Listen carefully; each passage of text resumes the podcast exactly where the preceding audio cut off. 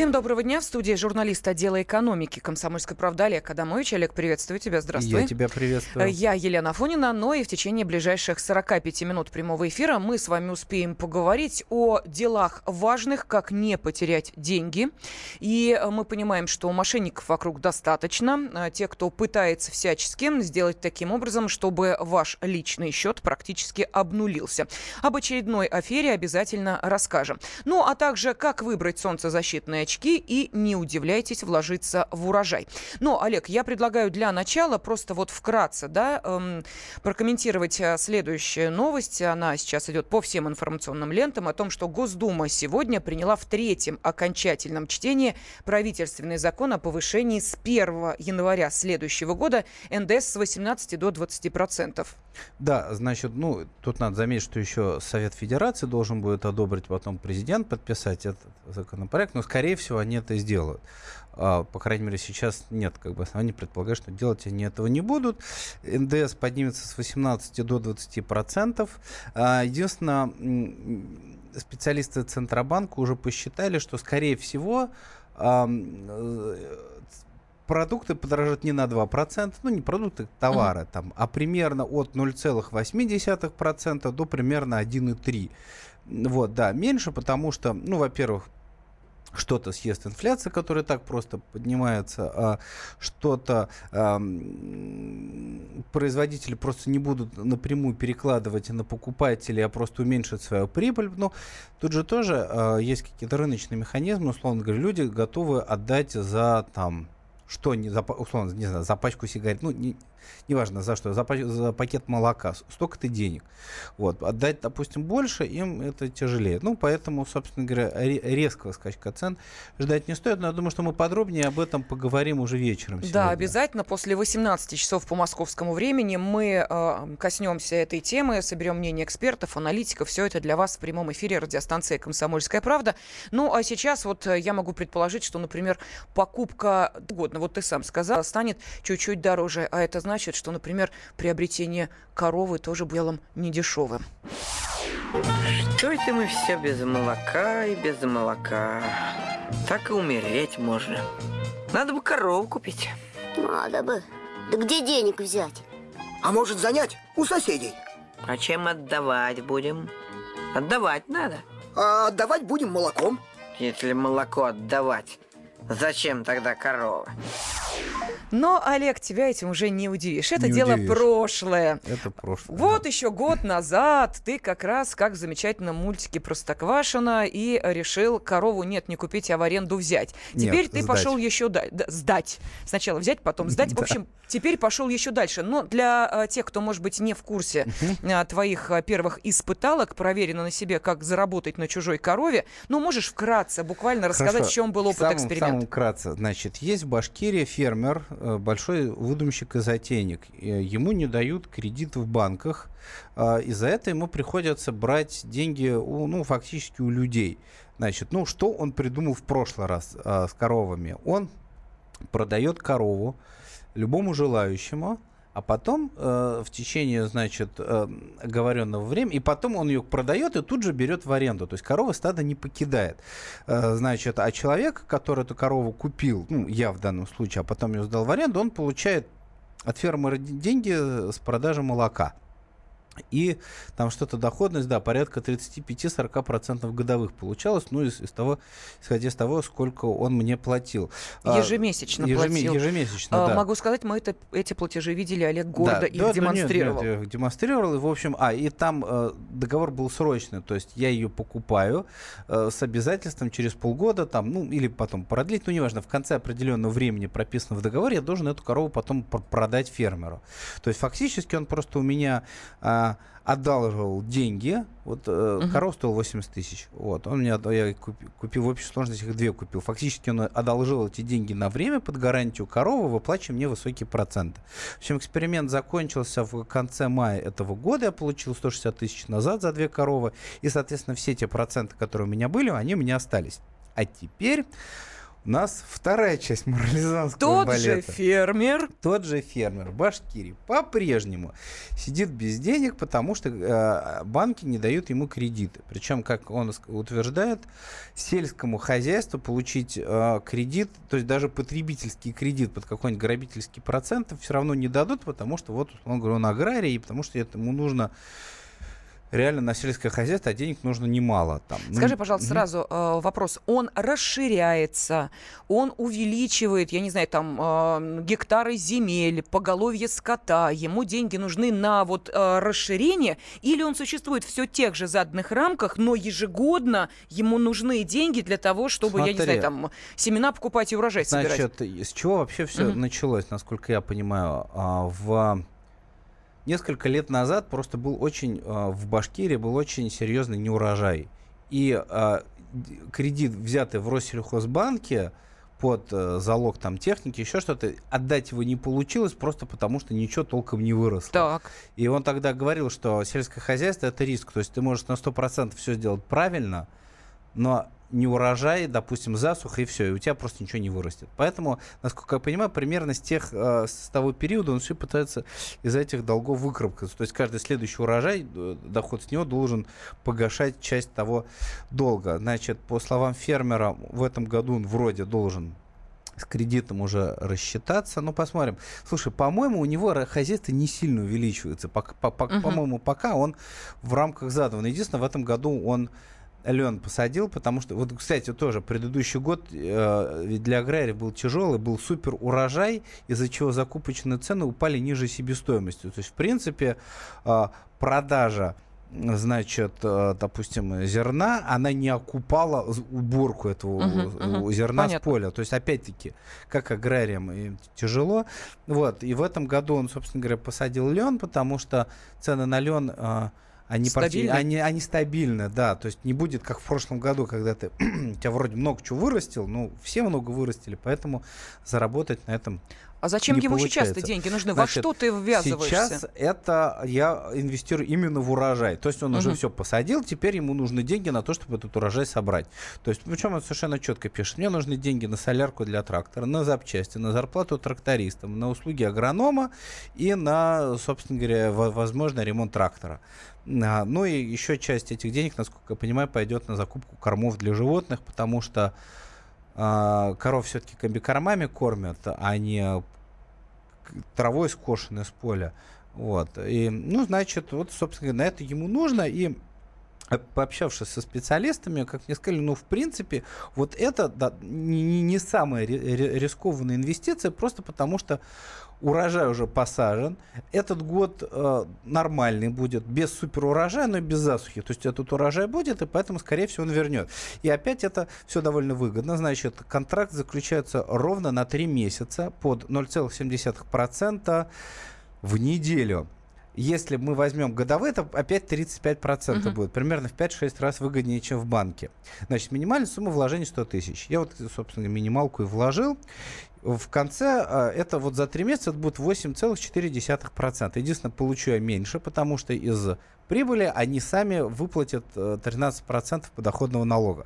В общей сложности я получу 7300 рублей. Ну, это все равно выгоднее, чем вкладывать в банк. Ну Вот, причем я еще а, такую, значит, а, еще, что я еще придумал? Чтобы Где не деньги не- взять? Где деньги взять, да. Я, значит, э, оф- оформил в банке кредитную карту, которая позволяет без комиссии снимать наличные и в течение 100 дней, собственно, те самые 3 месяцев, эти деньги не, не платить проценты за пользование кредитом. Мгм. То есть я взял деньги в банке, отдал их фермеру, Значит, через три месяца фермер мне их вернет, я их возвращаю в банк, а 7300 рублей, собственно говоря, остаются мне. И мне ничего делать не нужно, и даже свои деньги какие-то инвестировать тоже. То есть практически э, Олег Адамович решил получить деньги из воздуха. Ну а теперь вопрос нашим радиослушателям. Вот ваши рекомендации Олегу. Стоит ли вкладывать деньги в такие проекты? Или, может быть, у вас был похожий опыт, когда вы, э, ну, скажем так, э, повелись на некоторые весьма выгодные предложения,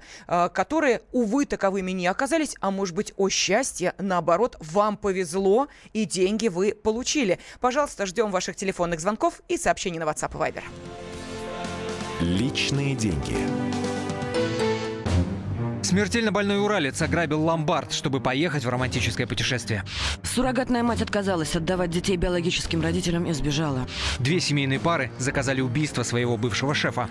Учитель 40 минут орала на семиклассницу за опрокинутый цветок. Итальянка собирается замуж за осужденного пожизненно русского убийцу. Никакой политики, никакой экономики. У нас особый случай. Только человеческие истории, которые никого не оставят равнодушными. В студии Екатерина Белых. И Антон Арасланов. Слушайте по будням с 12 часов по московскому времени.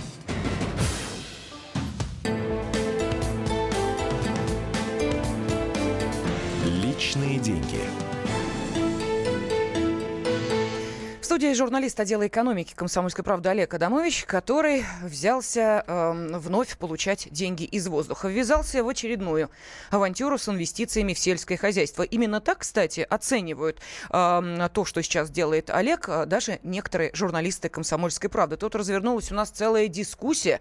А, может быть, тот фермер, который предлагает, во-первых, сначала инвестировать в его будущий урожай угу. минимум 100 тысяч рублей, а потом не только вернет вам эти деньги, но еще и с процентами. Просто мошенник. Может быть, это схема пирамида, которая рано или поздно рухнет. А может быть, действительно, честный человек никак не может расплатиться с банком и нашел единственно возможный способ. Давайте, люди, сбросимся, а я вам потом с лихвой эти деньги верну. Ну, не сильно уж там, как мы понимаем, с большими процентами, но, тем не менее, несколько тысяч рубликов лишними не бывает. Вот вопрос э, к вам, наши уважаемые радиослушатели. Э, по-вашему, стоит стоит вкладываться в сельское хозяйство и во что лично вы вкладываете свои кровные деньги? Мы сейчас не о банках э, стеклянных э, и э, тех, которые имеют филиалы по всей стране и не только. Мы о действительно вот таких проектах инвестиционных вложениях. Пожалуйста, можете позвонить, дать свои советы Олегу, если вы э, уже в таких ситуациях были. Пожалуйста, ваши рекомендации 8 800 200 ровно 9702, ну или присылайте ваши сообщения на WhatsApp и Viber 8 967 7 200 ровно 9702. Олег, скажи, пожалуйста, нужен ли тебе совет кандидата экономических наук? Обязательно. Хорошо, тогда исполняю желание, как Дед Мороз. Э, кандидат экономических наук э, Эмиль Мартиросян сейчас с нами на связи. Эмиль Георгиевич, добрый день, здравствуйте. Здравствуйте. А, здравствуйте, добрый день, да. А, вам повторить э, вот ту самую схему, в которую Олег сейчас погрузился, для того, чтобы вы могли ее оценить? Или вы в курсе если можно, повторить. Повторить. Пожалуйста. Олег, пожалуйста, для э, Эмиль Георгиевича, ну и для тех наших радиослушателей, которые только присоединились к нам. Итак, что предлагается тебе? Как ты будешь зарабатывать деньги? Значит, а, э, заключается договор инвестирования э, значит, в уборку э, предстоящего урожая. Минимальная сумма 100 тысяч. Э, договор заключается строго на 3 месяца. По э, итогам, значит, э, когда он заканчивается, фермер выплачивает 8,4% от э, вложенной суммы в качестве, так сказать, премии. Э, ну, возвращая, так сказать, основное тело, и вот это 84,10%, но и сразу еще плачивает 13% подоходного налога с вот, вот этих самых 8,4%. Угу. Так, Понятно. Эмиль Георгиевич, теперь ваши рекомендации. Скажите, пожалуйста, вот э, некоторые журналисты «Комсомольской правды» пишут, что это э, очередная пирамида, но теперь уже сельскохозяйственная, устроенная одним человеком, и другие говорят, да нет, что вы, наоборот, надо э, помочь э, фермеру. Ну, действительно, вот это возможность заработать и вам тоже. Э, кому вы ближе, Эмиль Георгиевич? Ну, вы знаете, на самом деле я бы не считал это никакой пирамидой, потому что это обычная мировая практика, да, когда э, компании или инвесторы соучаствуют в сельскохозяйственных проектах, да, не только это э, в России, но это активно используется в Европе. И э, суть в том, что фермер сравнивает альтернативы, да, он смотрит, сколько стоит кредитные средства, при, при этом ему необходимо обеспечить определенный залог по этим кредитным средствам и процентной ставки а, против а, а, значит, инвестиционного капитала, который он привлекает в виде инвесторов и отдает долю в маржинальном доходе. Этот сценарий хорош, если доля маржинального дохода, то есть его прибыль до налогообложения, будет варьироваться где-то от 25 до 40 процентов. Тогда у него есть возможность поделиться этой прибылью. Если прибыль меньше 25%, то, конечно, однозначно ему нужно идти за кредитными средствами. И вот, вот проекты соинвестирования не очень интересны могут быть в данном случае. Поэтому все зависит от самого проекта, раз, и, б, насколько этот проект рентабельный. Угу. Если он демонстрирует рентабельность да, свыше 25%, то, конечно, можно посмотреть на э, э, привлечение внешнего инвестора. Ну вот смотрите, э, этот... Э, Э, фермер делает большую ставку на э, урожай льна, которым он в этом году, да, решил ну, заняться? Ну, не, не все, конечно, льном засадил, у него там больше пшеницы все-таки, но сколько-то да, там да. гектар, да, льна. Да, и вот а, тут же а, некоторые эксперты говорят, слушайте, да вы что, какой лен, куда он его а, сбывать будет, как он сможет эти деньги вернуть, а возвращать их, эти деньги нужно будет через три месяца. То есть а, насколько вот в данной ситуации можно говорить о стабильности такого проекта? Нет, ну если речь идет о коротких циклах купли-продажи, я бы, честно говоря, в это не играл. Потому что э, элементарно даже на уровне сырьевых э, показателей, да, там лен, там пшеница, будь то это там, я не знаю, кукуруза и так далее, то все равно, все равно работает рынок несмотря на то, что есть фьючерсные вот будущие контракты. Если речь идет о сделочных э, э вещах, то это очень рискованная операция, потому что рынок может пойти резко вниз, а может пойти резко вверх. Да? Поэтому, тем не менее, сегодня сельскохозяйственные производители научились страховать эти риски, то есть это отдельный уже рынок страхования, да, но это совсем другая история. Поэтому, если речь идет вот о трехмесячных оборачиваемых сделках, конечно, ну, инвестору это неинтересно было бы, потому что инвестор это не одноразовый сделочный субъект. Инвестор – это строитель долгосрочной стоимости. И вот на этом ключе я бы, я бы не рекомендовал.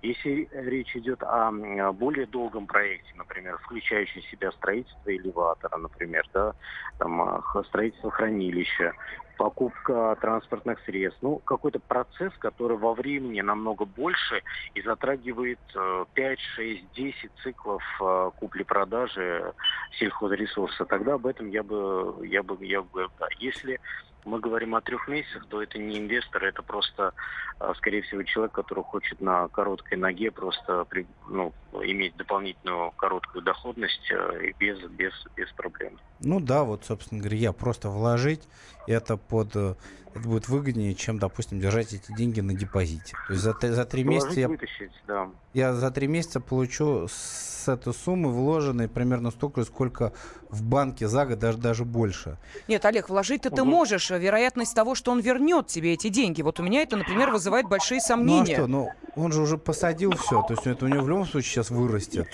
Эмиль Георгиевич, вырастет оно вырастет, а дальше? короткий комментарий. Mm-hmm. Дело в том, что когда у вас деньги в банке, да, в федеральном банке, то они у вас а, гарантированы. То есть они застрахованы ну, у вас. Да. И у вас даже меньшая доходность да, по, по вкладу тому же самому, но у вас гарантированное получение возврата. Здесь а, риск доходность. Да, понятно, что вам а, сельхозпроизводитель может гарантировать большую доходность на вложенный рубль, но вероятность получения даже тела, я уже не говорю о процентах, она может быть под вопросом. То есть вы можете даже не получить те средства, которые вложили. Здесь нужно быть очень осторожным и внимательным. Олег, а вы договор ну, да. какой-то заключали, нет? Да, конечно, конечно. Ну, а... другой вопрос, что ну, это инвестиционный договор, что он в любом случае не, не страхуется государством, то есть в случае какого-то форс-мажора. Угу. Эмиль Георгиевич, и а, вот еще один короткий комментарий. Вот а, у Олега угу. с этим фермером, что называется, уже не первый вот подобный инвестпроект. С коровами угу. все получилось хорошо. То есть он корову купил, угу. дальше ее фермеру в аренду отдал. И, ну, в общем, такая схема сработала. Вот, угу. э, да, может быть, э, в этом направлении смотреть, если уж мы хотим поддержать сельхозпроизводителя, а не с урожаем связываться, я не знаю, кост там в аренду брать или еще кого-то. Вы знаете, э, сельское хозяйство хорошо тем, что оно такое разностороннее, да, здесь есть и, и животноводство, и растениеводство, то есть направлений очень много. И как в любом бизнесе, есть направления, которые рабочие, реально рабочие, есть направления, которые не рабочие или, может быть, не э, имеют повышенный, повышенный риск и опасность. Поэтому однозначно сказать, э, что... Так, вот, Эмиль Георгиевич, знаете... вы сами это произнесли. Пожалуйста, если можно, хотя бы парочку рабочих направлений и тех, которые не сработают. Ну, вы знаете, э, мне кажется, что очень работающими направлениями сегодня является зерно, например, да, и животноводство, потому что это непосредственно зерно является и кормовой культурой, и производящей культурой, это экспортная составляющая. Вот все, что является экспортной составляющей, да, сельхоз, сельхоз производителя, это является перспективным. Что касается не взлетающих про проектов или процессов, это такие нишевые сельхозкультуры, которые работают для отдельных, э, для отдельных рынков или для отдельных поставок. Поэтому здесь э, э, однозначно стабильным рынком и стабильной, стабильной возможностью является, допустим, та же, то же самое выращивание пшеницы, кукурузы, животноводство, mm. да, то, то, что, то, что исторически э, не демонстрирует какого-то риска. Понятно. Спасибо огромное. Кандидат экономических наук Эмиль Мартиросян был на связи с нашей студией. Ну, а нам пишут, 100 тысяч на 3 месяца под 8% даже рисковать не стоит. Уж лучше купите облигации госзайма.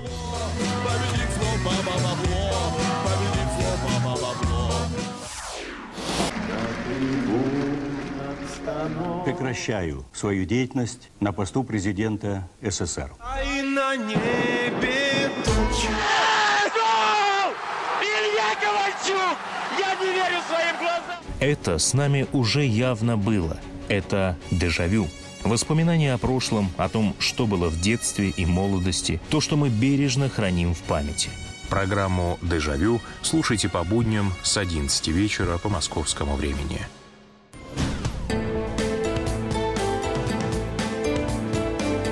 Личные деньги. Здравствуйте, Федор Иванович. Здравствуй, Личков. Что ты на работу вырядился, как Петрушка? Не моя смена, Федор Иванович. Слушай, Личков, если ты хочешь со мной разговаривать, то не прячь свои глаза за эти черные очки. Как же так, Федор Иванович, для конспирации. Для чего? Для конспирации. Мне все известно. А ну-ка, сними очки. Что тебе известно? Кое-что. Разрешите начать следствие? Следствие? Наблюдение. Наблюдение?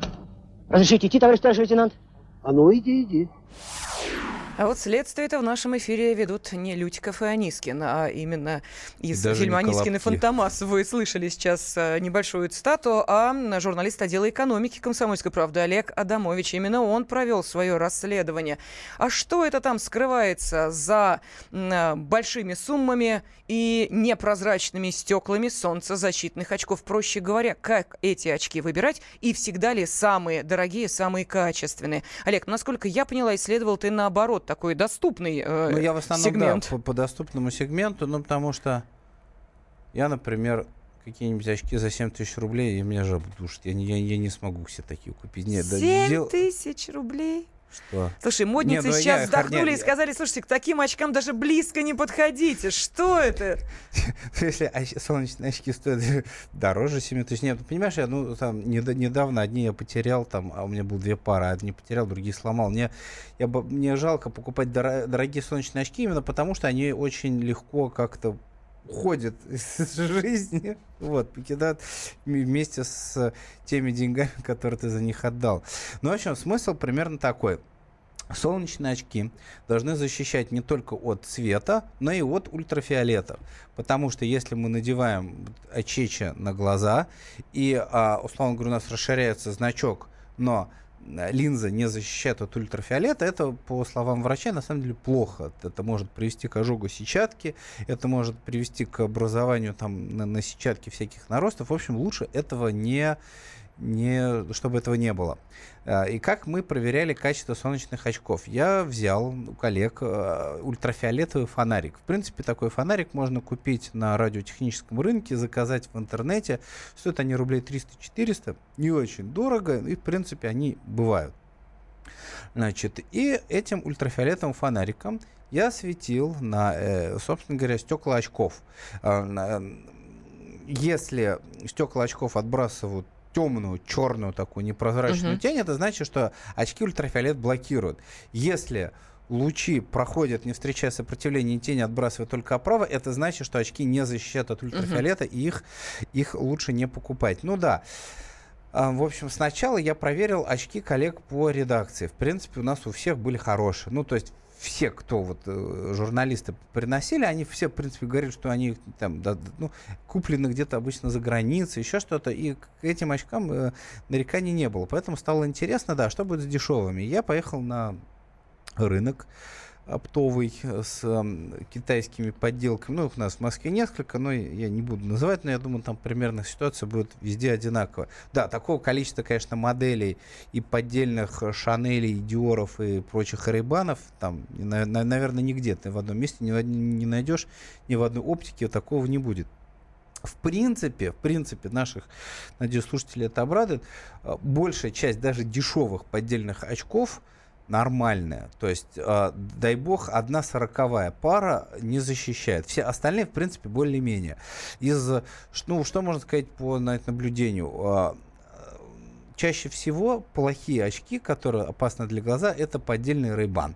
Причем сделанные хорошо. Я почитал в интернете.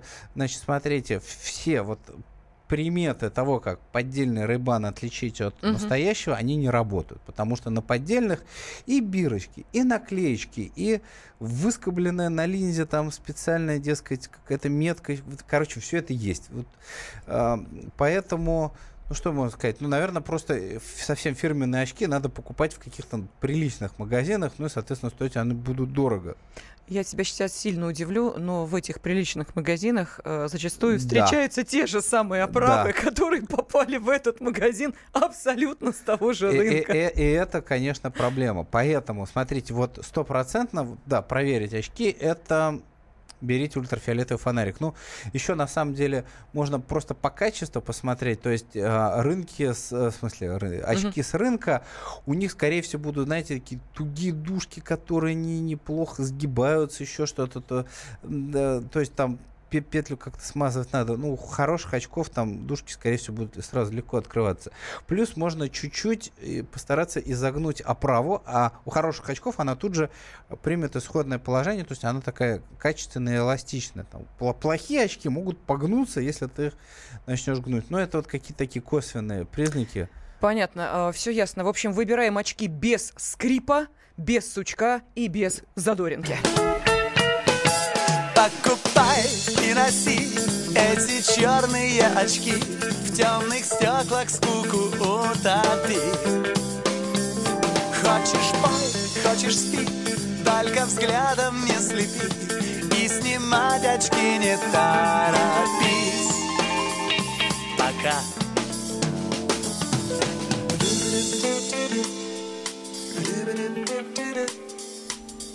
Но, как известно, черные очки – это еще и, как мы понимаем, некая маскировка. Если люди хотят спрятать свои наглые, понимаешь ли, глаза, то они надевают черные очки на эти самые глаза и дальше творят свои черные делишки. В общем, подходит к вам человек на улице и говорит, а покажите-ка мне дорогу. А, ну, вы, как честный молодой человек, начинаете или дама, начинаете доставать а, свой смартфон, а, начинаете ему показывать, как пройти. Он говорит, а дайте-ка я сейчас а, посмотрю. А, можно, а, вот, пользуясь вашим смартфоном, а, ну вот мне так удобнее. Заглядывает в него, ну а дальше происходит то, что произошло с а, молодым человеком по имени Никита, который тоже решил проявить вот такое добросердечие к проходящим мимо и остановившим его вот как раз людям, желающим а, найти необходимый дом на необходимой улице. В общем, лишился он не только симки из своего смартфона, но и 350 тысяч рублей со своего счета. Ну вот здесь вам совет от журналиста отдела экономики комсомольской правды Софьи Ручко первое, самое банальное правило – это не сообщать никому пин-код. И тем не менее, я несколько раз видела, как люди, когда подходят к банкомату, смотрят на обратную сторону карты сначала, где у них записаны эти заветные четыре циферки. Второе, если вы потеряли карту, а, нужно сразу позвонить на горячую линию банка, чтобы карту заблокировали. Если вы не сможете оповестить банк в течение суток, то у банка фактически уже не будет оснований, чтобы в случае потери вами денег эти деньги вам компенсировать. Но, опять же, правила банальные, тем не менее, не надо носить с собой крупную сумму денег на карточке, которую, которую вы повседневно используете. Самое главное, что знают немногие, вот часто люди блокируют телефон, там будут графические ключи или пароли, или пин-код. Этого недостаточно. Нужно, чтобы была заблокирована ваша сим-карта. Нужно на нее ставить пароль. Бывает история, когда воруют не сам телефон, а вынимают сим-карту из него. И если они заблокированы, если у нее нет пароля, то опять-таки, как я уже говорила выше, очень легко списать все деньги с банковского счета. А еще нужно очень внимательно выбирать банк, а, когда вы собираетесь использовать дистанционное обслуживание, то есть там снимать, пополнять э, счет э, по интернету. Нужно, чтобы там была сложная идентификация, чтобы банк требовал введения логина и пароля. Это обязательно. Ну что, Олег, твой ну, комментарий? Да, я хочу просто объяснить, да, почему нужно именно блокировать сим-карту, угу.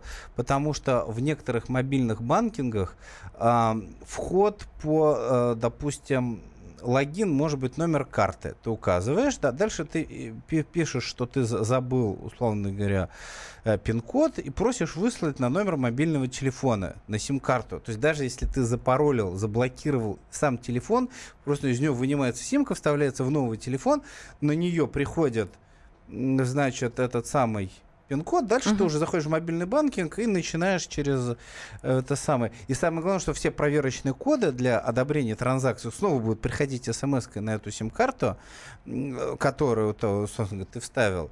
И так можно действительно обчистить э, там какой-нибудь счет. Но, ты знаешь, нет единодушия среди посетителей сайта kp.ru, где размещена вот эта вот история Никиты, которую написала а, Софья Ручко. Некоторые пишут, что молодой человек сам деньги со своего счета снял, а теперь требует их вернуть обратно. А другие говорят, ну уж тут все сошлось, и симку-то у него вытащили, и деньги со счета списали. Вот как тебе кажется, это реальная история? Действительно сейчас появились такие мошенники, которые умудряются буквально там иголкой симку из смартфона вытащить? Нет, подожди. Так я, как я понимаю, у него и смартфон украли вместе с картой. Нет, просто... нет, нет. Смартфон у него остался. У а, него симку вытащили. А, Легким симку? нажатием э, иголочки на вот этот самый... Э, отверстие, из ну, которого кстати, потом в выскакивает. теории такое возможно, потому что если раньше ну, тебе нужно было снять заднюю крышку, вынуть аккумулятор, ковыряться, в, достать эту симку, то сейчас сим-карты же, допустим, особенно в айфонах каких-нибудь, они там они сбоку стоят, ты нажимаешь, она хоп, у тебя вылезает. Не, в принципе, я, кстати, могу, да, представить, что такое было возможно. Ну, а теперь совет от нашего режиссера. Он сказал, носите смартфоны в чехлах, проблем не будет. Ну или, по крайности, следите за собой и за своим мобильным устройством. Следи за собой, будь осторожен.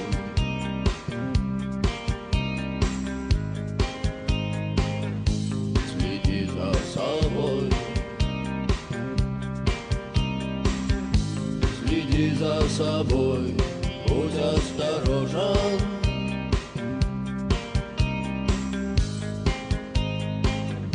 Следи за собой.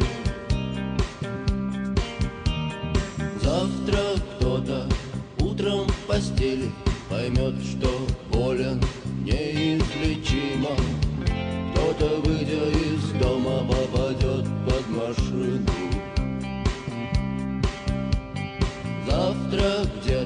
В одной из больниц Дрогнет рука молодого хирурга. Кто-то в лесу наткнется на мину. Следи за собой, будь осторожен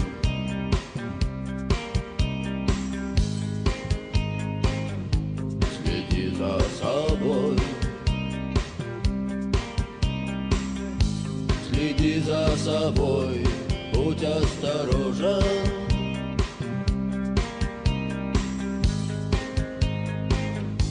Следи за собой.